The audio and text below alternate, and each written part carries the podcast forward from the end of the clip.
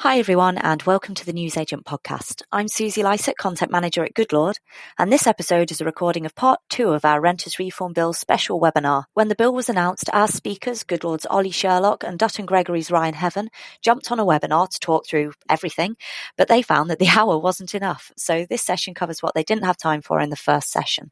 That means timelines for the bill, lessons from Scotland and Wales, and the top questions asked by agents. So, without any further ado, on with the podcast.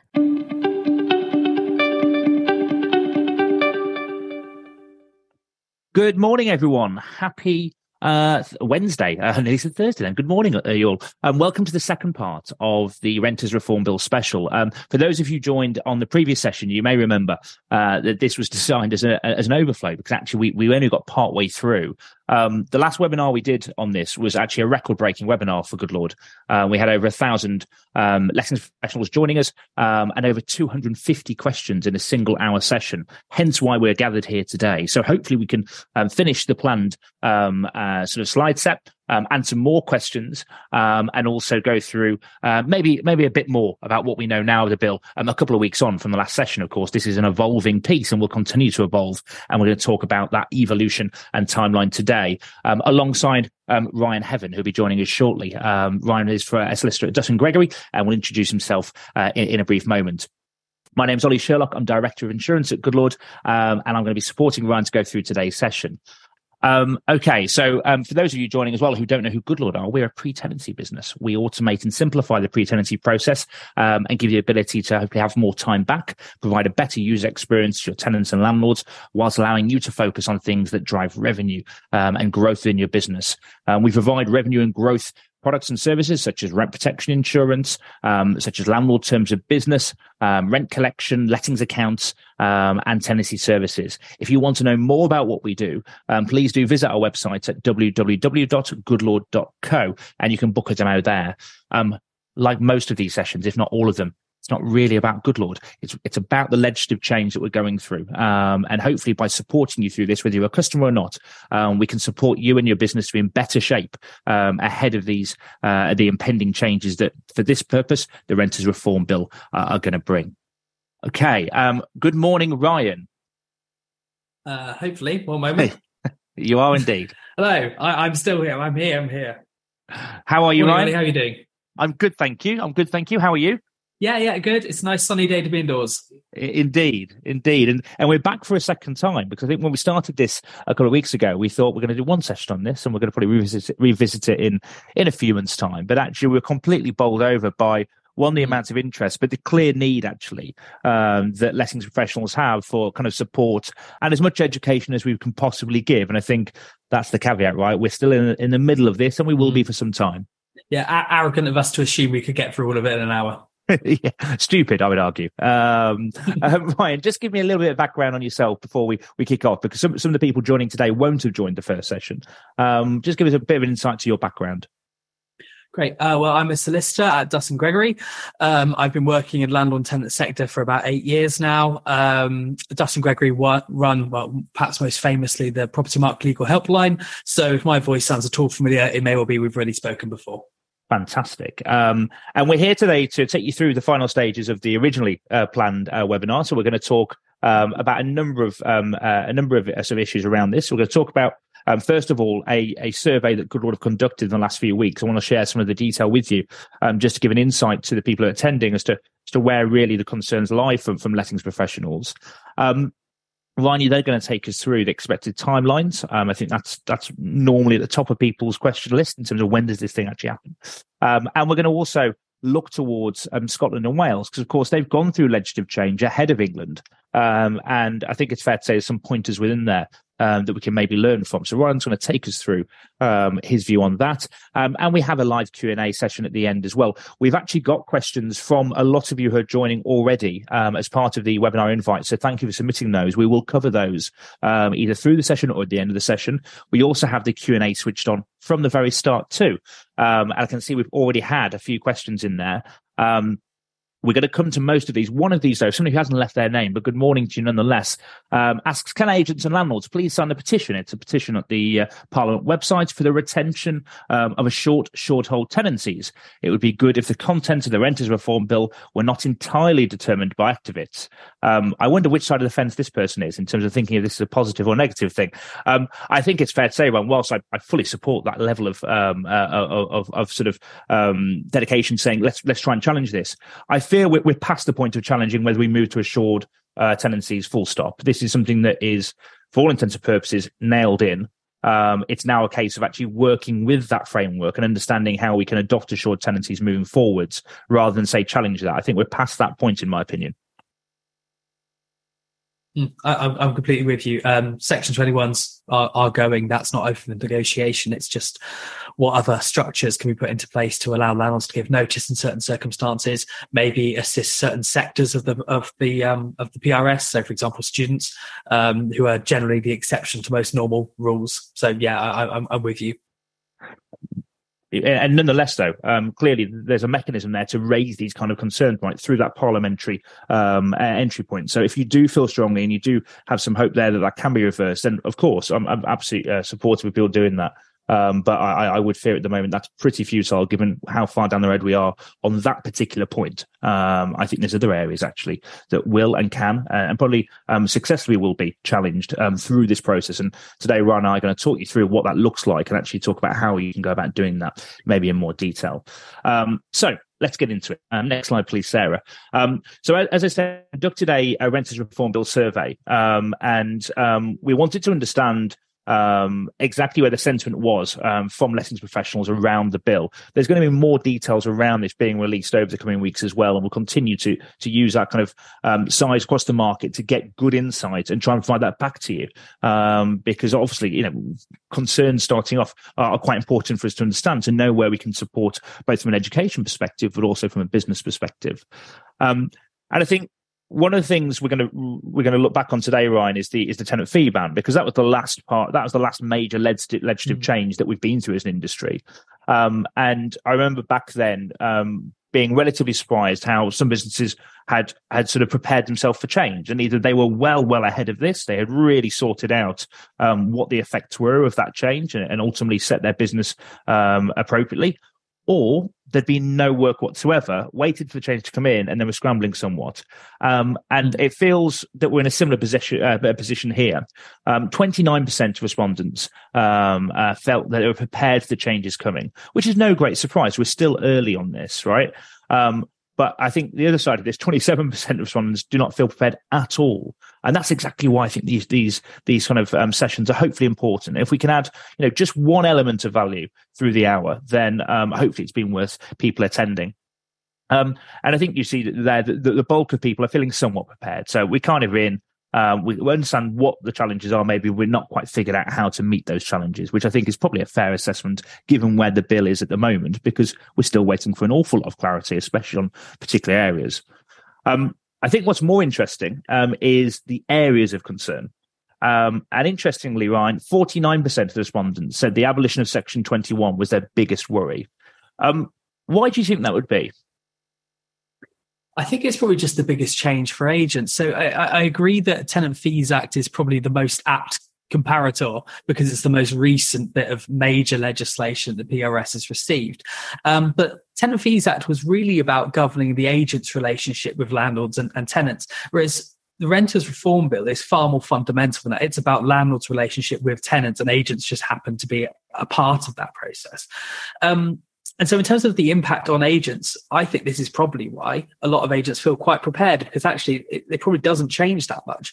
Um, but the section 21 is probably the thing that's concerning agents' clients the most, and therefore is causing agents the most headache. And, and, and you can appreciate why that might be. If, if, if landlords are saying they are going to leave, um, the, you know, the sector entirely just sell up, because of Section 21 going away, then that takes away revenue from agents and therefore is causing them a worry. So, uh, mm. like I say, I think I, I, think the worry is mostly about the broader impact of of of, of, the, of that change, um, rather than agents not being able to serve Section 21 specifically. I don't think they mind not not being able to serve that. It's just the impact it's going to have um, on, on their on their business.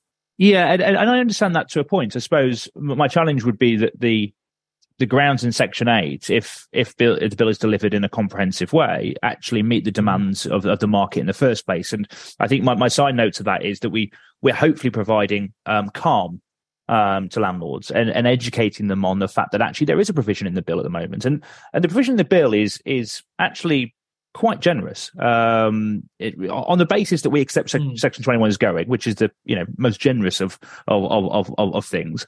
Um, the, the, the new provision under Section 8, um, where a landlord wants to get their property back, for example, because they're selling it or moving back in.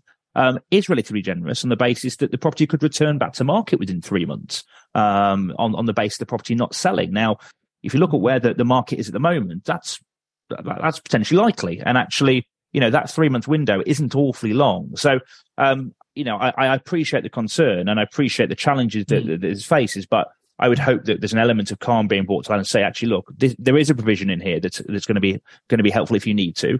Um, I still believe and will continue to believe, I think, unless presented with better evidence, that good landlords don't get rid of good tenants. Um, so actually, in more cases than not, this isn't even relevant. Um, and I think you know, mm. understanding the scale of the challenge um, if you look at your business demographic and you look at how many times you've served a Section 21, for example, of course you have, but it's not the majority of your business. And also, you've probably served that Section 21 for different reasons. Section 21 was a catch-all and is a catch-all and remains that until it's gone. And it actually covers up a multiple of sins in other functions that are weaker, weaker wordings, right? Section 8 being one of them. So I think as long as we can ensure that Section 8 is strengthened and is robust and we've got clarity, then I would hope actually the 49% of respondents here, um, their worries are somewhat um, um, allayed and actually they can move forward with some confidence. But that's the point, right? We need clarity. And I think that's going to be a running theme as we go mm. through today's session and maybe more sessions as well. Um, uh, yeah. in, in, interestingly, 21% of respondents were mainly worried about assured tenancies. And I, I, I recognize that, you know, we've been in a world of, of, of assured short hold tenancies for a long time um, that is a major structural change. And, and hopefully again today we can cover up some of the, um, some of the sort of, um, changes and the, the way that that, the sort of knock on effect of that change coming in as well. Um, okay, um, let's move on from, from our survey. We'll again we'll release more of this information over the coming weeks. Um, but let's have a look back at the tenant fee ban, and I think it's probably a good um, sort of segue really there, Ryan, to talk us through and just remind us of the tenant fee ban timeline, because again we're using that as some kind of indicator. Every bill is different, and we'll talk about mm-hmm. specific uh, timelines at the moment. But let's look back for a minute and and recognise what what what what went into the tenant fee ban in order to get it delivered. So yeah, I, I, think the important thing is to say every bill is different. So whilst we can look at this for guidance, um, we have no way of knowing how long it's going to take to get this thing through Parliament. But in terms of uh, when the bill was first delivered to Parliament, to it being implemented in 1st of June 2019, uh, there was about 30, a 13 month period. Um, so just to be clear, during we're talking about implementation, not it passing the House of Commons, and a lot of people uh, would, con- would, are confusing when the bill is going to pass through House of Commons and gain royal assent from when it's actually going to kick in. And there are actually different dates involved here, and the Tenant Fees Act provides a similar sort of structure. So the three key dates are when it passes the House of Commons, which by all accounts is probably the least relevant date, to be honest, because nothing starts at that point. It's just we know the final form of what the bill of what the uh, legislation is going to be, and then you have two dates. Um, the first date for Tenant Fees Act was the first of June 2019.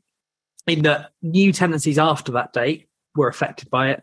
And then you had a second implementation date, which was that you had essentially existing tenancies that renewed after a certain point um, were caught by uh, by 1st of June 2020. And that's a similar sort of setup to what's going to happen uh, with this. You're going to have passing commons. There's going to be new tenancies affected past a certain point, that date to be confirmed. And then you're going to have all tenancies affected past a certain point, and similarly, that's to be confirmed. And and there are other areas in the bill, uh, uh isn't there, Ryan, where you know, with they're probably in people's minds that they're part of the bill, the decent home standard being one of them, for example, which 9% of people were worried, worried about actually. But actually, the bill itself hasn't confirmed the introduction of that at all. That's going to be something that they can mm-hmm. bring in at a later date. So I think it's it's really important for, for everyone to understand the timeline, like you say, and I'm on board with, with you in terms of that first date probably being the, the least important, actually. But then understanding what what's coming after. And um, I think you know it would be helpful if there is a somewhat of a set framework of which we can get notified of change and then have time to implement. Because if you look back at previous changes, um, and again we're going to look back at Scotland and Wales and, and things like that in, in a minute. But in some cases, agents, landlords, and the whole sectors have been given very little time to respond. In other cases, they've been given ample time. So um, mm. I'm sure as, a, as an industry, we would be enthusiastic to the point of having a you know an ample amount of time to deliver change that isn't yet noted in the bill. But this bill will give them the powers to implement those changes, won't it? Thereafter. Yeah, absolutely. But they've kicked the can down the road, so to speak, uh, with with some of the um, some of the, the, the more meatier elements. They just either haven't had time to put it into this bill, or maybe it's just been something that, that they'll, they'll, think about and implement later on, or maybe it won't get implemented at all. Uh, but like mm. you say, the um, like landlord register, decent home standards are things that can be introduced at a later date, and frankly, with little notice or scrutiny at all um, we will just have to react to that when it happens. And I, I, would just hope that the government would give us a bit of warning that something's going to happen before it actually uh, kicks in. Because, yeah, like you say, they've got to communicate these things. Otherwise, it's not going to be evenly rolled out. Indeed. Um, Vicky um, asked this morning, Good morning, Vicky. I hope you're well. Um, was the gap between passing House of Commons and implementation 13 months? Did she hear that correctly, Ryan? Uh, no, so I probably should have done a better job of this. It, it, it, entered the House of Commons in May 2018. It gained royal assent, which means it passed through Parliament in February 2019, with the implementation be, date being 1st of June 2019. So that total period from first bill to implementation was 13 months, but it got through uh, Parliament in nine months, if my maths is correct. Thank you for confirming. Um, Kate as well. Um, good morning, Kate. I hope you're well on this sunny morning. Um, I feel in the long run, rents will raise again, uh, not what shelter want. Um, so good for landlords uh, and agents as commissions will go up. Um, if a tenant is being difficult and a landlord can't get them out apart from selling, less properties um, and, and, rents go up. Who's going to win? No one has thought this through.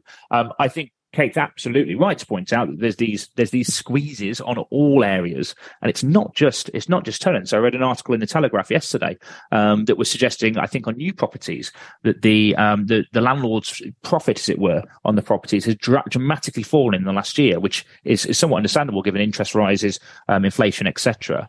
Um, I think the point around, um, and we haven't actually got a segment in for this, but I think it's a worthy talking point, which I'm going to try and segue into Kate's point, for may. Um, I think the points around um, you know not being able to get them out apart from selling. Um, if you look through the bill, there is there is arguably some level of generosity, and I, I, I please don't just mm. pivot on that word because um, I, I, think it is very much more supportive of tenants than landlords. Um, but there are some levels of generosity in the bill for, for, for landlords. One of them, I would argue, is the three month um, timeline from the point of selling because I don't think that's that long actually. And Shelter are calling for two years, by the way. So you know, I think the government has has, has tried to be as fair to landlords there as possible. But the other side of this bill, and something that hasn't got a lot of airtime, but is worth uh, worth you all reading and, and getting getting to grips with, is the antisocial behaviour clause. Because the antisocial behaviour clause in the bill, Ryan, um, uh, the wording is changing, uh, and it's changing to I think something along the lines of being capable of. And at the moment, yeah. there is absolutely no burden of proof or clarity about how you prove somebody is capable of. I would argue, Ryan, you are capable of being antisocial. I'm sure you're never antisocial, but you're definitely capable, as am I. I've had my moments. um, but my point here is that that is an extremely lax clause. And it, it should be noted that change of wording didn't have to happen, but it is. I expect it to get more attention and I do expect it to be challenged, especially by certain, certain areas. But in reality, there is going to be a clause within this that means that you may have um, almost instant gratification on the grounds of antisocial behaviour. And it's worth reminding everybody that those grounds at the moment in the bill are noted as two weeks notice, um, far shorter than anything else. Now, this needs to be cl- clarified. And I'm, I'm, a big believer in actually any grey areas being just ultimately unhelpful, Ryan, because, hey, they get through mm. to, to the courts and the courts don't really know what to do and they take their own precedents. But I think it's worth pointing out it's not just around landlords selling up. Um, and there's a level of um, clarification needed to understand how that that could be utilised. Because at the moment, I think it's fair to say, even in antisocial behaviour cases, Section 21 has been used almost, and or other other means are yeah. being used because it's very hard to win a case just solely on that. That's something we should watch, isn't it? Yeah, I, I, I, I'm with you in a sense of if you accept that Section 21 going is a loss to the landlord's ability to recover possession of the property. All the improvements um, to Section 8 are generous. You know, it, it's more than the government had to do. They could have just banned Section 21s. Um, but it's still a net loss overall. And you're quite right. For I mean, I've personal experience that if you have uh, if you have antisocial tenants and you can serve a Section 21 notice, presently, you might still just want to consider serving a Section 21 notice. And so, if you are deprived of that opportunity in the future, you have to rely on these discretionary grounds. Now, I, I don't know if it's if it's appropriate to do it, but in one of the questions we were asked beforehand, it was specifically about antisocial behaviour, and I have an answer for it. So I figure since I'm going to answer that question mm. anyway, I may as well do it now. Sure. Um, that wording of likely to cause. So this is all about ground 14, which currently exists in broadly the same form as it will exist in, in the Renters Reform Bill. Um, and it's basically causing it's nuisance to neighbours, nuisance to landlord, nuisance to la- landlord staff, letting agents. Um, but the thing is about ground 14 is it is a discretionary ground. And so whilst it might be easier to say someone is likely to cause nuisance rather than is causing a nuisance, the threshold that the court has to be has to has to has to has to reach is essentially is this such a serious issue that we have no choice but to make someone homeless and that issue currently exists with ground 14 as it's currently written. It will exist with ground 14 as it will be amended. So, in that sense, the wording change, it might be easier to serve a notice on ground 14, but I would say it's not going to be any easier to actually get possession of the property because you will still have to convince a court that there, there's such an issue going on. They have no choice but to evict. And that only happens in the most extreme antisocial behaviour cases, in which case the old wording would have got possession on anyway. So that, that's mm. what I'm trying to say. I don't think there's a practical difference for antisocial behaviour. I, I, don't think in the current form there is, but if we get clarity on what actually constitutes that, and this is something that um, a number of groups are asking for, then actually there could be a, a more viable framework there because at the moment it's mm, relatively open ended. And, and, James makes a good point actually in the chat. Two weeks for, for ASB antisocial behaviour will cause more problems than it solves. Tenants will not move out in two weeks and court action for an order will be required. In reality, it's six months given current court backlogs. I, yeah, it, it's not not as straightforward, but you know, again, mm-hmm my my my sort of ask here uh, f- from the government is and, and, other parties too, and you know is can we have just some clarity on what what we're deeming as antisocial behaviour and what the thresholds are? Because if that is um, provided, then I, I, would expect that framework to be easier to manage than it ever has been. Um, um, I appreciate we've got plenty of questions coming in. Um, uh, uh, Amanda, um, good morning to you. I think my landlords are more concerned they have no planning ability with product type tenancies, uh, that they could have all their tenants move out at the same time in, say, December. Their thoughts are you wouldn't want to evict good tenants, so getting bad tenants out of Section 8 sits comf- comfortably with them. So I think uh, Amanda there is, is taking the point, actually, I probably have got everything I need in Section 8, but hey, this whole move to assured tenancies is, is, it feels a bit risky. I, am losing control. Mm. Um, Let's just jump on a slide, Sarah. Sorry, because I want to just hold that uh, Amanda's point there, um, just just for a minute, and we'll come on to it in the, in the following slide. This gives um, the attendees here an idea, doesn't it, um, Ryan, of what the what the kind of direction of travel is. Um, mm. So we're having to go through the House of Commons first, the House of Lords, and then final stages. Um, do you have any idea on on how long this each individual part takes, or is it how long is a piece of string, basically? I'm afraid I can only speculate. So you're quite uh, using the travel analogy. These are these are the stops the, on the path, but how long it's going to take in between each stop, I'm afraid I can only speculate. If we use the Tenant Fees Act as a guide, then it could it would be passing in February next year to be implemented in June next year. But it's not necessarily. In fact, I, I say it's not going to take the same length of time as the Tenant Fees Act uh, because we have no idea how long it's going to take. Mm, indeed, and I think the important point here is that this is now open to debate in in the, in the House of Commons first and the House of Lords. Um, uh, there are plenty of um, of feelings around all different elements of the bill. Um, and it's probably a timely reminder that in order to affect those changes, you know, maybe the best course of action here is to speak to your local MP. Um, I fully appreciate sometimes that feels futile. Um, however, um, I, I, would argue it's, it's better to do that than nothing. Um, and ultimately, there's been cases more recently, actually, of looking through some in, in, industry stakeholders where they've actually broken through. They've managed to get a meeting with, with, with their local MP, and and and they're, they're in listening mode, I think. Um, and I think it's fair to say that the House of Commons and the House of Lords um, will um, be sympathetic to to, to landlords um, landlords needs and, and fully aware, hopefully, especially now that there is more pressure on landlords than ever before. So the design of this bill um, may well change as it goes through the process. And and Ryan, that's exactly the point, isn't it? That's the point of the two the two uh, phases in both houses is to is to take challenge and change a bill for the greater good. Um, if the device works, then that's what we should end up with. Yeah, if if I had to estimate how long it would take, I would say it would be longer than the Tenant Fees Act, uh, simply because I would anticipate there being a lot more backbench MP interest in this thing. Um, I mean, simply by virtue of the fact that more MPs are landlords than they are letting agents. And again, the Tenant Fees Act mostly impacting on letting agents as opposed to this impacting on the entire rental mm. sector. Mm. There's going to be a lot more MPs with a stake in it. There's going to be a lot more people uh, petitioning their MPs to say you know, uh, to, to protect their interests. So yes, I think there's going to be a lot more discussion about this, and discussion ultimately means delay. So um, yeah, if I had to put money on it, I would say it's going to take longer than Tenant Fees Act did. Yeah, yeah, agreed. Um, uh, Brian, um, good morning. Brian um, asks an interesting question. What happens if there's a change of government? Now, I think he's probably asking us for us to predict the future, which is is is a fool's game in some uh, uh, uh respective uh, rhyme. But I think from a Labour perspective, um, any party could win it. I, am sure, but I'm gonna I'm gonna say that yeah, it's one of two.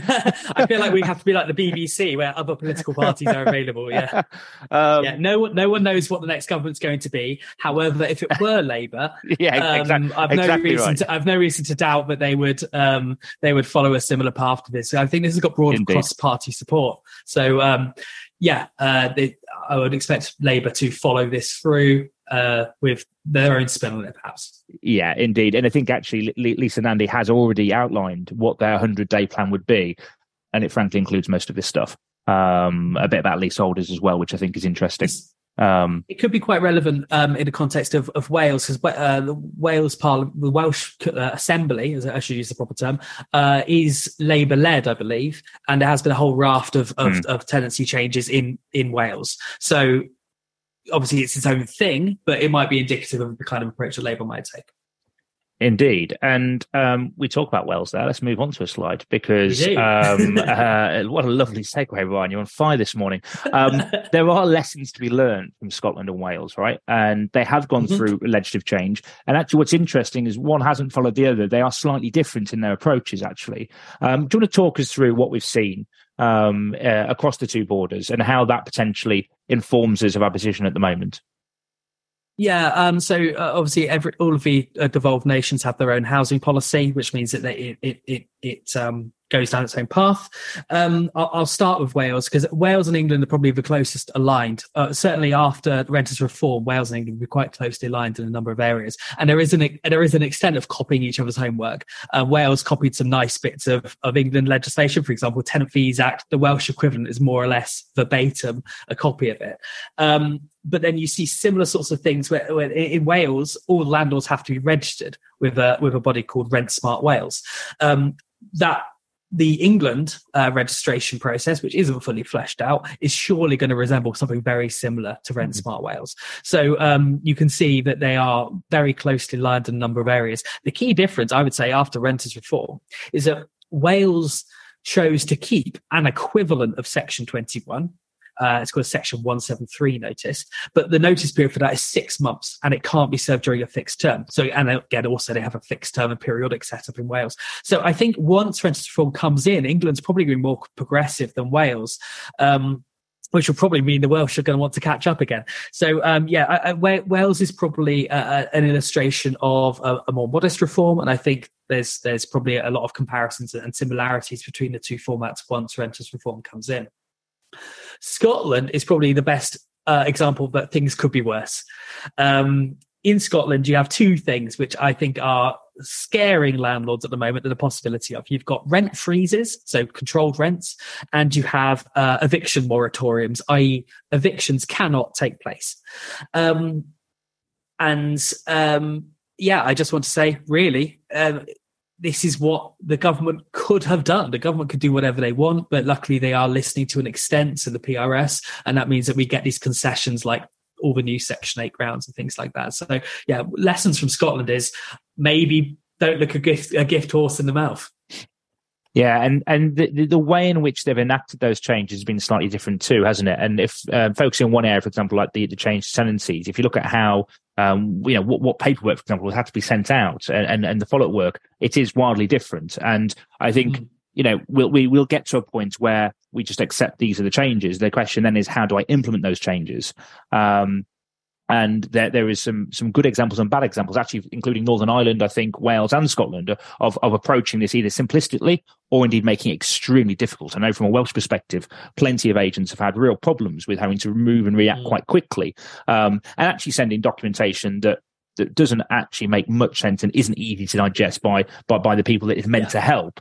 So I think you know um, I suppose to the people attending today, expect to see sessions as we as we go through that timeline you saw earlier, as we get more certainty. Expect to see more sessions on the how, um, because I, I'm I'm crucially aware that's that's going to be fundamental to how businesses operate. But also, you know, as good business owners, you're going to want to know what to do and get ahead of that uh, in time, so you can sort of speak to your customer and say, "Listen, we're taking care of you," um, and that that filters straight back up to suppliers as well. And um, you know, we, are definitely going to be wanting, from a Goodlord perspective, to support you as much as we possibly can to automate as many of these changes as we possibly can too. Um, but definitely, I think lessons to learn there um, from Scotland uh, and, and, Wales. Um, if you look at the two two markets as well, I think it's worth looking to market conditions. And your point, Ryan, around Scotland not only being from a legislative perspective far harsher, um, but also the market has changed quite considerably. Um, and um, you know, letting agents talk. I, I, would suggest if you've got any friends uh, in the industry in either Scotland or Wales, it may be worth dropping them a call and asking them to see how how, you know, how things been going on the ground, but also look towards the data. Um, Scotland, in particular, has seen you know um, real real pressure uh, on their market, um, far more actually than we have so far in England. And actually, we're we're feeling pressure at the moment. Um, so it's a really good example of where legislative change can actually hinder a market. And to your point, Ryan, maybe we should feel somewhat lucky we're not in that world. Um, lesser of two evils, one would argue. Uh, and I'm sure there's plenty of opinion on whether that's a, a, fruitful conversation or not, because hey, people, you know, don't don't want the change in, in some respects, and I get that, but it's coming, right? And I think you're right to point out with a with a fairer side of it than we could have been. Um, there is lots of questions coming in. Um, so I'm going to take a few of these and then we're going to go on to the questions that we've had submitted already. And, and hopefully, you know, most of these questions are of interest to everybody. So you can all take something from yeah. this. Um, I want to get to uh, a question from Greg. I've seen pop up. Uh, we've got a couple on the same point. Um, so Greg, good morning, Greg. Um, says about serving 20, uh, about serving section 21 now bailiff evictions have uh, been suspended until further notice. Mm. Is it likely that Section 21 is already dead in the water in anticipation of the renters reform? Uh, this is a different issue entirely. Um, so, some of you may well have read in the trade press that county court bailiffs are suspending evictions. From what I've seen, it's it's three courts. Now, unfortunately, if you live in that area and your properties are in that area, that's that's unfortunate for you. But the three courts that I'm aware of that have definitely suspended um, evictions are Barnet County Court, Clerkenwell and Shoreditch, and Central London County Court. So anywhere else in the country, as far as I'm aware, evictions are still taking place. So the, the rationale behind this is that I believe a bailiff got stabbed uh, because he didn't have adequate uh, protection equipment when he was carrying out an eviction, and so bailiffs have essentially gone on strike. That's what's happening here. They're, mm. they're saying they're not going to carry out these evictions. Um, now, this affects Section 8 claims as well. So it isn't just you know section uh, section twenty one being affected by this. It's, it's, all claims that necessitate an eviction date. So um, I, I don't think that situation is, is at all sustainable. I think it's quite likely the bailiffs are going to get what they what they are asking for, which is stab proof vests effectively for the most risky assignments. And I don't think anyone could begrudge them that. That seems um, like quite a fair thing to ask for, to be honest. Uh, but anyone with experience in the court system will know that bailiffs are not at all quick at the moment. There's too few bailiffs, so too many evictions, um, and so uh, even if they are taking place, it's still slow. Um, I, I, be- I, believe that answers the question, but I probably meandered a little bit. No, I think it does, and and Sophie um, uh, sort of supports and asks question, asks question around this point. Actually, um, uh, how do you think the increased use of Section Eight notices will impact the courts? Um, surely the influx of use of Section 8 will cause major, major delays in being seen by courts, mm-hmm. causing further delay in gaining possession of the property back. Interested to hear your thoughts, Sophie. Um, thank you for, for your question. Um, I, I, we actually covered this as part of our manifesto launch, and we were asked a question uh, by one of the audience members on the night. I was on the panel with along with William uh, Reeve, our CEO, Greg Toosman um, from um, Propertymark, um, uh, and Martin Gerard. Um, and my answer to uh, the question was, um, what would you do? Uh, what would you be your first um, f- first action if you were made housing minister? Something along those lines. And my answer was to work more closely with Ministry of Justice and sort the courts out because I think this is exactly exactly the right question to be asking at the moment. Now, Ryan, what are they suggesting in the bill? They are suggesting they're going to digitize some of the processes further. Uh, I've not seen anything yeah. more on that. I, I think this goes back to the white paper and that they made a broad allusion to the fact that they were going to, there was going to be some form of mediation to maybe avoid court entirely. Um, and there was going to be better investment in the courts, uh, which is absolutely necessary, um, in, in, all, in all parts of the courts. Um, it, more investments required.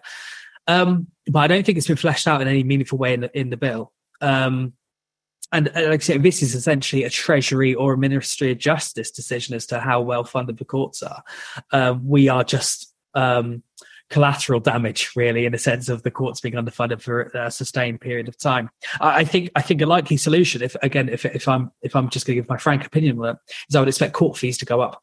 Uh, we haven't had an increase in the court fee to issue a possession claim, which is uh, three hundred and fifty-five pounds. That hasn't been increased for oh god, uh, it has to guess, but I think about five or six years. Mm. And the idea of that is that the court, that the cost of running the court should be paid for, for by the people using it. So I suspect rather than there being an increase in funding from the Treasury, I think it's far more likely you just see court fees increasing. Bearing in mind the, the rate of inflation as well, three hundred fifty-five pounds is almost a relative bargain these days compared to how the you have the same cost of the same thing five or six years ago.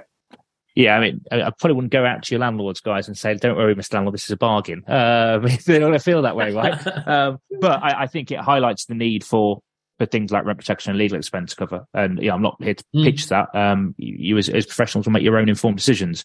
However, I, I think that level of product becomes uh, more of a necessity than it ever has done before, especially in these kind of uncertain times where battles get bigger and and the amount of arrears that could accrue could get even larger and larger.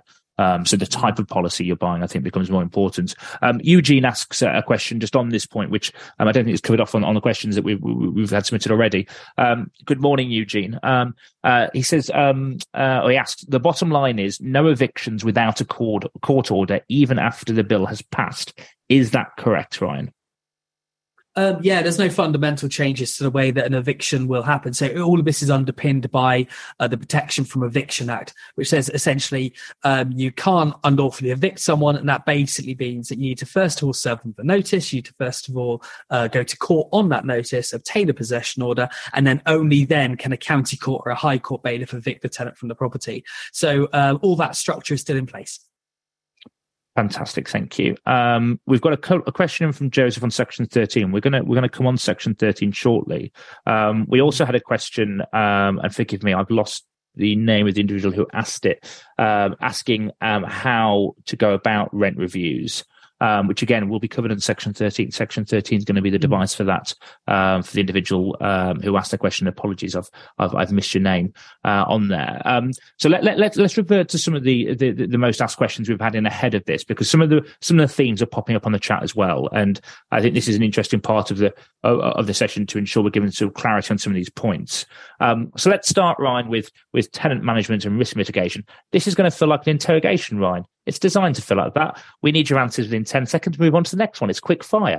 Um, yeah, it's mastermind, isn't it? No, that, test, that's, that's fine. Test your thinking. um, luckily, I've already answered the first one, which is the grounds for eviction, the legislative provisions for problematic tenants. That's ground 14, which I discussed yep. earlier. It's having a wording tweak, but fundamentally, it's still a discretionary ground. The court has still got a lot of scope to say, I'm not going to evict. Um, and you would need to have a really problematic tenant to get possession on a discretionary ground. So in that sense, I think it's more or less business as usual. I think there's no, no real change to ground 14, practically speaking. Okay. Um, and it feels like we've partly covered off, maybe in, in different ways. The, the, the, second question What will be the impact of the Renters Reform Bill on the eviction processes? Um, so. There, there was a bit of this I wanted to talk about a little bit more, which is obviously with Section 21's going away, you've also got accelerated claims going away. Um, what that means is that all notices that are served will need to go in front of some form of court, some form of hearing, um, and that will probably cause pressure on the court system because I, I think that's probably what the um, what the what the what the questioner was asking before was what's what impact is that going to have? All claims now require a hearing. That is going to cause an impact, but I suspect something that might mitigate it slightly is that if you take away Section 21, there might be fewer claims in total. So it might be a little bit of column A, column B. So it might well offset itself. Um, ultimately, I think it's a, a, the time scales, scales are only going to decrease if there is more funding put in place rather than um, the changes that are proposed in the white paper and in the bill. Yeah, and it, it's hard to stress enough I think for those who's working really closely within that legal system, and for me, it, it's to join to the rent protection and legal expense product we we support and run. It's, it's your day job, frankly. It's hard to stress enough how creaky that process is and can be, and how much stress it's been under. Not only because of this reform, but COVID was clearly a massive challenge. Um, and there was legislative means obviously put in place during the pandemic in order to to support people, but that created huge backlogs on the courts, and we're only now just seeing those those timelines start to decrease. I don't think they ever get back to where they were pre-pandemic, frankly. And I think this again will push those back out again. Your points around funding is absolutely the right one. Um, and you know, if, if, you are speaking to your local MPs, if you are speaking to any industry professionals, that I think needs to be included in the conversation because without that, actually, this bill will lack teeth. And the, the, the, very point we got from our focus groups was that the vast majority of people, both landlords, tenants, and agents, were on board. Right, this change is happening, but it's got to be enforceable and it has to be managed properly. And then that that provides a fair outcome for all. Then, if we don't have that, then there's a real risk here that timelines can just get longer and longer. Um, especially to your point, Ryan, if claims, if those level of claims don't reduce and actually see an increase in in in in, in calls for the courts, then that could be disastrous. So it's going to be very interesting to see how how and when that's funded. Um, I hope it's ahead of the bill being launched, not retrospectively, because that will mm. spell a bit of disaster. Um, the next question comes in: um, Will the switch from fixed term to periodic tenancies affect insurances and affordability? One for me, uh, probably more than you there, Ryan. Um, the the view from a referencing perspective on affordability is indeed a snapshot in time. Um, it's looking at whether the tenant can afford that amount of rent, um, not whether whether the tenant can afford that amount of rent for the next two, three, four years, for example. So I don't think fundamentally um, anything within the referencing process particularly changes. We're going to come on to rent in advance, I think, shortly, and I'll, I'll probably blend that into guarantors as well. Um, uh, well, in fact, no, I'll, I'll cover guarantors here because it's a fair question around affordability. So I think, broadly speaking, referencing process remain the same. There is a question around guarantors um, in terms of now there will be no fixed term contracts. How can you hold somebody um, to a contract in perpetuity? And I mm. think that's a very interesting question, one that we don't quite have an answer for yet, and we're looking for support on as well. Um, because you know, for any contract to be enforceable, my understanding, Ryan, is that you need you need a, a, a determined um, range. It needs to be clear what they're signing up for and what they're liable for. Um, and at the moment, if you read the bill, a rent is classed as one month, um, which again informs our position on, on, on, one of the questions coming up on, on, on rent in advance. But I think guarantors are a question mark. When it comes to insurances, um, I can't speak on behalf of others, um, but from a Goodlord perspective, um, we've already met with our insurers. Um, we've gone through um, exactly um, what we think the implications to bill in the current form are, um, and we expect to be able to conduct business as usual um, and further support actually some of the areas. Um, so I think you see those areas improve, if if anything. and I think again to my point, Celia, that becomes maybe more meaningful given how uncertain, you know, from a legality perspective, uh, people might feel. Um, so yeah, we, are absolutely open to supporting customers uh, through this period and on from there. Um, looking into the financial and legal considerations, um, uh, a question came in, Ryan. Uh, the impact of the renters reform bill on fixed term tenancies and restructuring fees. What are your mm. thoughts on this? Well, I, I, assume this is to do with essentially there's not going to be a renewal fee yeah. anymore. That's why I read that. Um, so Yes, I mean, simply put, there is not going to be a renewal fee anymore because there's not going to be that requirement to do it. Um, I suppose the the answer would be to shift fees into being, you know, along the the the, the X percentage of rent you deduct each month for your services. Um, but yeah, it's difficult to see how that wouldn't. You know, if you don't make those changes, it wouldn't be a net loss overall because obviously you're you're doing less work, you're going to get paid less for it. So um, yeah, I'm afraid I don't really have much more insight than that. Uh, yes, renewal fees will disappear entirely, and that's a revenue stream that I'm sure a lot of agents uh, rely upon. Um, indeed, we've got a few questions coming in. One from somebody hasn't left left their name. Um, I'm not sure whether this is a fraudulent uh, slip or not, but it says, "Is that a Spurs shit in the background?" I think he, he, they mean shirt. Um, it is, um, and uh, I, I, have I, I, can't change my room depending on how well we play. So apologies for any offence caused. Um, hopefully next season will be much better. Um, in in terms of um, some other questions coming in. Um, around the points just discussed. Um, Vicky asks, does the bill cover only AST and exclude non-housing act tenancies, Ryan? Yeah, so essentially it works by taking away the AST provision, but you still have a list of tenancies that cannot be ASTs. Uh, that exists currently. I don't believe that list is going to be changed at all. So, for example, you're letting to a company, that can't be an AST. If it's not their principal residence, that can't be an AST. There's a whole list of exclusions um, set out in Schedule 1 of the Housing Act. And yeah, like I say, not going to be changed. Cool. And and Claire, um, good morning, Claire. Um, uh, asks, um, considering the bill is designed with greater protections for the tenants in mind, I'm struggling to understand the benefits of the removal of fixed terms. How do we explain this to tenants who feel like they have lost their security protection um, from the sale of their home? Um, Claire, this point was actually brought to us in the focus groups um, by tenants, and I think it's an interesting one. And you know, I'd go back to our conversation at the top of the call around, you know, I think we're moving to a short tenancies and it's done. Um, but I, I absolutely sympathise that there are a cohort of tenants out there, and that was evident in our research that did and enjoyed the idea of a fixed term um, a fixed term contract. It gave levels of security, albeit maybe um, um, you know, the, the, the, security actually wasn't there because the, the device is available to, to, agents and landlords at the moment. But I do get the point, and um, I think it's one that um, ultimately you know, we've probably got to recognize people are choosing their home. Uh, there was a fear, I remember, Ryan, when this bill was first announced, that all of a sudden the POS would turn into Airbnb style and people would be that transient. Mm. I, I, just don't recognize that's a possibility given that the stress is on, on supply and demand at the moment. Um, but I think Claire makes a fair point there that there will be some tenants sit there scratching their heads thinking, hang on, what, why can't I have certainty here? I, I, I want a fixed term. Um, but under the new legislative terms, um, that's not going to be a possibility, is it, uh, for, for, for, for tenants moving forwards? Yeah, I completely agree um, with everything you said. I don't think there's need to to repeat repeat what you said. um, okay, looking back to the questions we've got um, ahead of ahead of the, the, the time, um, and this is quite a big one. Um, can we still take rent in advance if there are no fixed terms? Right. Now, I'm more than happy to talk about this because all lawyers want to be like the lawyers you see on TV where they're finding loopholes, clever ways to get around stuff. If I had, again, if I'm putting money on a loophole existing, this is it. Now, if, what you currently have when you take rent in advance is you are basically just putting the rent account in credit. Um, because what tends to happen, again, not, not in all cases, but what tends to happen is say a 12 month fixed term, they pay six months of that up front and then they pay the remaining six months every month thereafter. Um, practically speaking, that's no different to it being 12 lots of, of one month. It's just they happen to have paid all six months in advance. There's no law against being in credit for your rent account. There's no problem at all with that.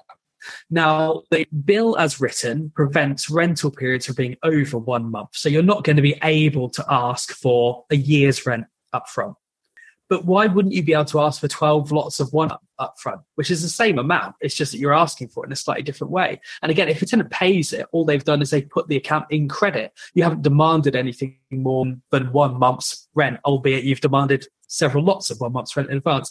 Now, I'm going to go ahead and say I think that particular interpretation is not long for this world. I think that is almost certainly going to get clamped down on. It certainly isn't the spirit of the legislation. Mm. Um, it's quite clear what Parliament's intending to do, but the law as written just prevents the rental period from being longer. It doesn't prevent you from demanding multiple rental periods at the same time.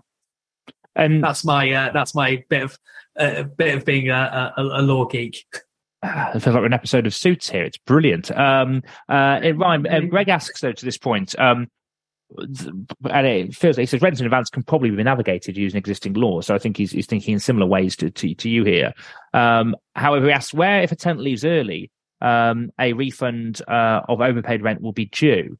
Now, hmm. now naturally you'd think yes, you're leaving early. You've paid me rent up front. I'm going to give it to you back I'm not sure under that mechanism you just described, there would be a necessity to give it back. I'm, and I'm, i certainly do not agree with that, by the way. I think that's morally a little bit wrong because, you know, you, you went into it in good faith, both parties. But um, how would mm. tenants have protection over that payment? Because in that loophole, would they not be exposed to it being retained? So it's it's not it's not really that well known about, but in the Deregulation Act, which is kind of the legislation which said that Section 21 notice doesn't need to expire at the end of the rental period. It was anticipated that Section 21 notice would expire in the middle of a rental period. And that would mean if a tenant's paid a month's rent, then part of it would need to be refunded. And there's a real, there's, there's a formula for it that I'm not mathematically able to, to, to, to, um, to, to pull apart here. But the idea was that there was some mechanism whereby if they, um, if they left midway through a rental period, but paid for the whole period, some of it would be refunded to them. But there isn't such a formula here. And I wonder if it's because it's, it would need to be the tenant giving the notice. Um, so basically, if the tenant gives two months' notice and that notice doesn't expire at the end of a rental period, and either it would be on them to apportion the last month's rent themselves or come up with some mm. solution, or if they had paid the full month's rent for it, um, to simply say, tough, you paid the full month's rent, you were contractually obliged to pay the full month's rent. The fact that the tenancy is ending midway through a rental period is neither here nor there. So I think this is something that could be expanded upon because they've done something similar in previous legislation. Okay. Um, whilst we're on this point of rent in advance, um, Vicky asks, does the same apply to topping up? Um, uh, e.g., where the tenant passes references at 500, but the rent is 525, um, so pays 25 in advance. Um, I, I, think it from a referencing perspective, I think this probably makes it harder because you, there's no definition of period of what that payment would look like, and there's no fixed term. Mm-hmm. So um, I think this is probably an area that we see less and less of in terms of referencing. Now, whether you can find a way to, to navigate it or not is a different question. Um, but what what this is known as a shortfall payment in referencing terms, and I I I, I think for, from what we understand at the moment, Vicky, that that will become a thing of the past. Now, there are many areas here, like the one we're talking uh, about now. Um, we asked the question around guarantors, where, and I think it was, um, uh, I think it was one of the attendees today um, who was pointing out that the, the, this feels like actually it's, it's restricting tenants.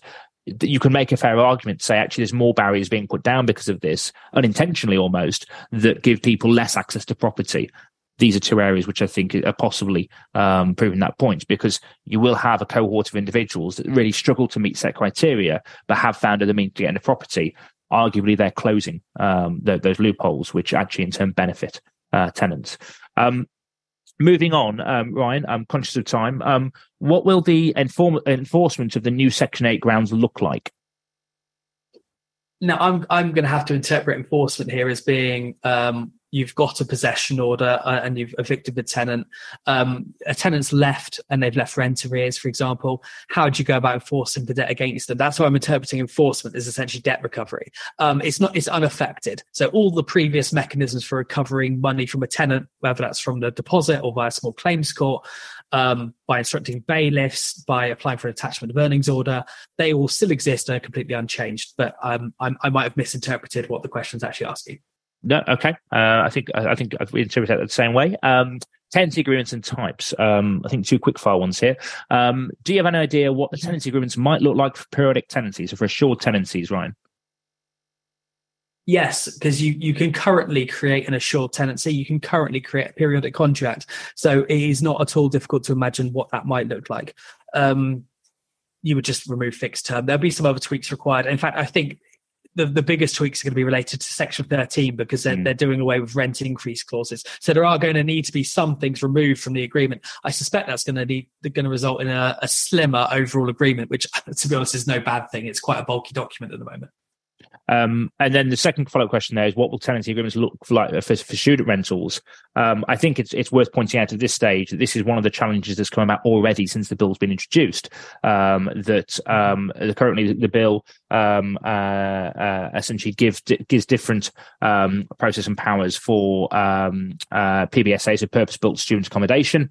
Um, and actually, the ask here is that that's not going to cut it because you've got a huge uh, amount, a huge volume of properties that sit within the PRS that rent to students, and actually, uh, this leg- legislation is mm. absolutely um, counterproductive for, for, for those landlords. Um, we've seen change there already. Um, I think it's going to be hard until we understand what that challenge looked like and where they finalised to be able to give an accurate answer right to what agreements would look like for students because it, it, probably is going to change. We hope. Mm-hmm. Agreed. Um, going into section 13, there's been a lot of questions around section 13.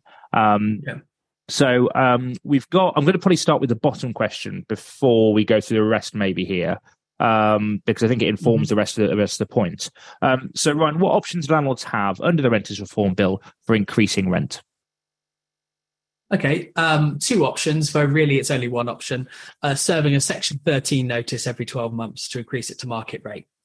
The second option is that you serve a Section 13 notice and then agree the rent increase with the tenant after you've served the notice. But that agreed rent can only be less than the Section 13 notice rent increase.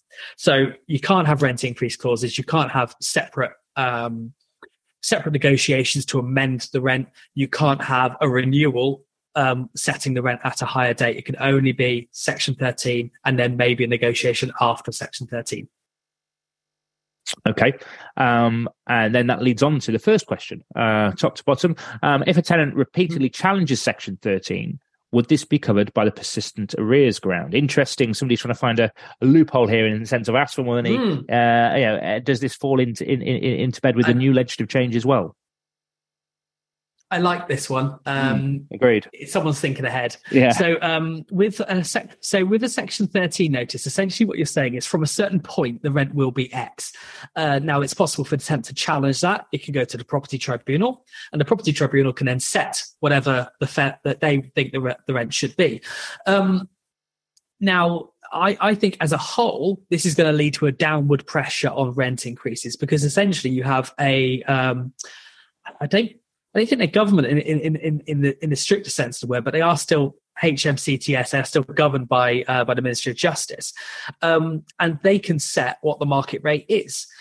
Now, um, it's possible for the tribunal to backdate the rent increase back to when it should have taken mm. effect but they won't always do that. But if they do backdate it, then it's entirely possible the tenants in rent arrears for whatever they haven't paid for the period from when they should have paid to when the, the rent was actually approved by the tr- property tribunal. So yes, it's possible for rent arrears to accrue as a result of the Section 13 notice being challenged. Now, persistent rent arrears is ground 8A. That's a new ground, mm. but that only applies if they are in more than two months arrears for a period of time. So the would the backdating of the rent create rent arrears of more than two months? If it does, then yes, that would be one tick against persistent rent arrears, and you need three periods where they've gone into more than two months arrears. But realistically, I don't think that's going to happen because the tribunal will probably not backdate it if it meant such a severe impact on the tenant. So yeah. I don't think there's going to be any interaction between Section 13 and the new Ground 8A. Yeah, I, I agree. And I, just to be clear, I just want to touch on a word.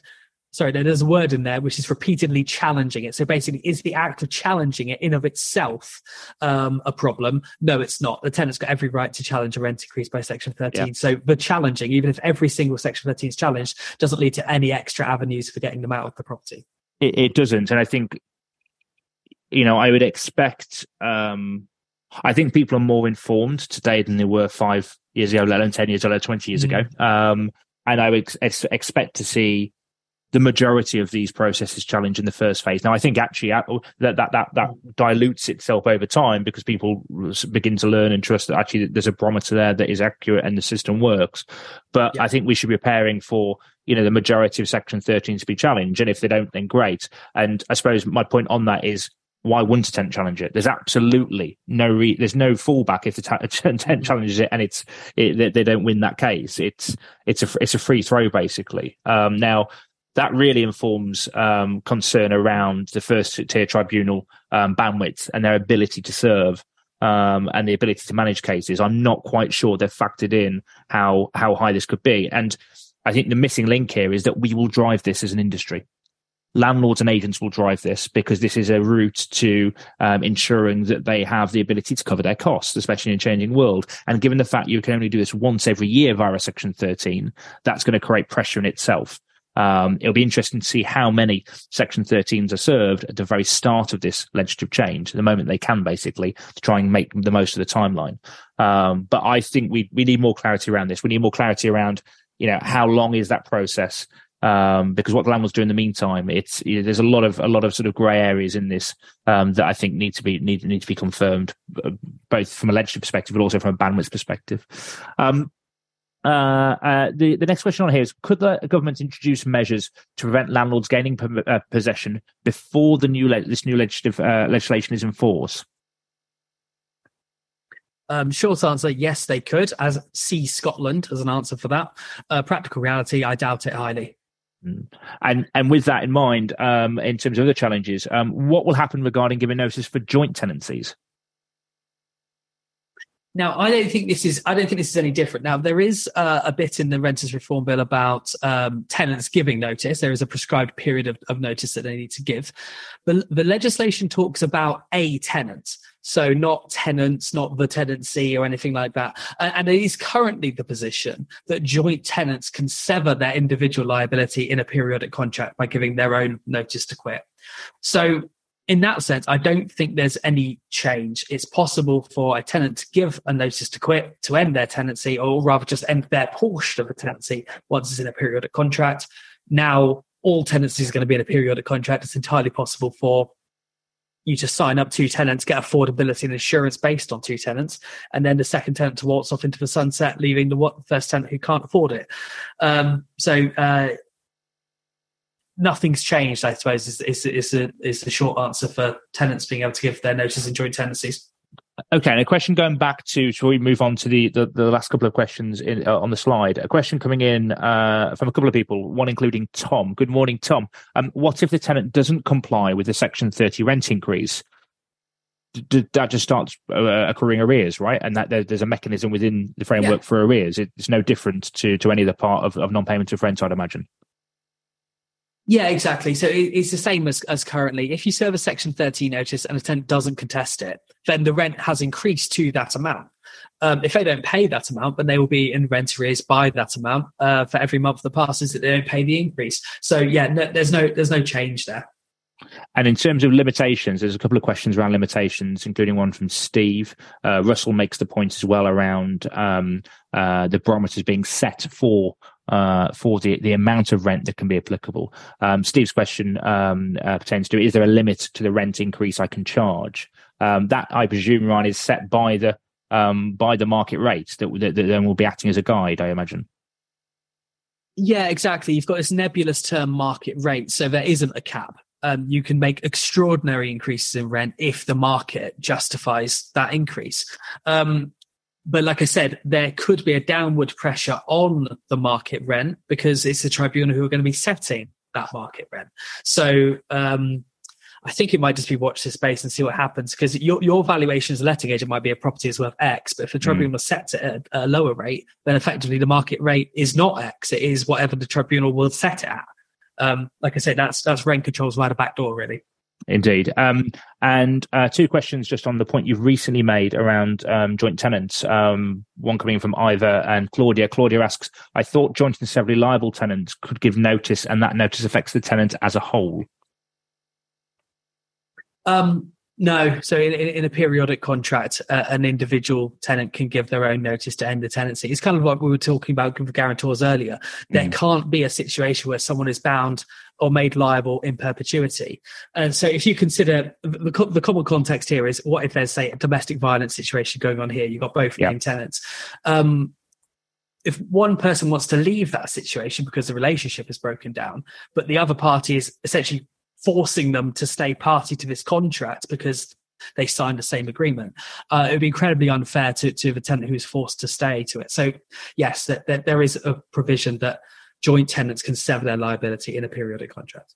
Okay, good clarification. That because I think that's a point that, that quite a few um, weren't aware of. Um, moving into the last few questions, Ryan. Um, uh, will EPC rules form part of the Renters Reform Bill?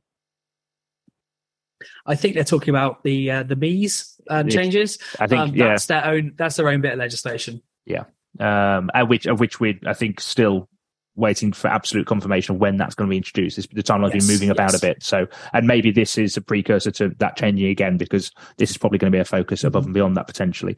Um, access to up-to-date information on legal requirements and best practice requirements. Um, I think this is more of a ask rather than a question and where to find them. I imagine actually mm. your business, Ryan, does help provide most of this stuff, right?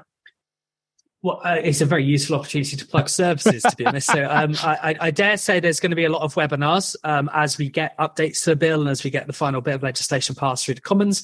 Um, Dutton Gregory operate a private uh, legal helpline for all members to join for an annual fee. Uh, we are currently in the process of revamping that to include a bit more of a proactive offering to include things like webinars, uh, how-to guides, written documents, things like that. So, um, in terms of uh, access to up-to-date uh, information, just watch this space. Um, thank you, Ryan. We've been hit with about another 13 or 14, if not more questions back in again on top of the ones we've already got. Um, guys, I'm afraid we are out of time. Um, uh, six minutes over. I'm conscious that everybody has busy days um, and appreciate all of you uh, sticking with us. And um, we do have another, another webinar coming up um, shortly um, with Sean Hooker. This is specifically uh, around students um, and the effect of the Renters Reform Bill, an area that we've we've briefly touched on today with Ryan. But Sean will be joining me to give more context to that.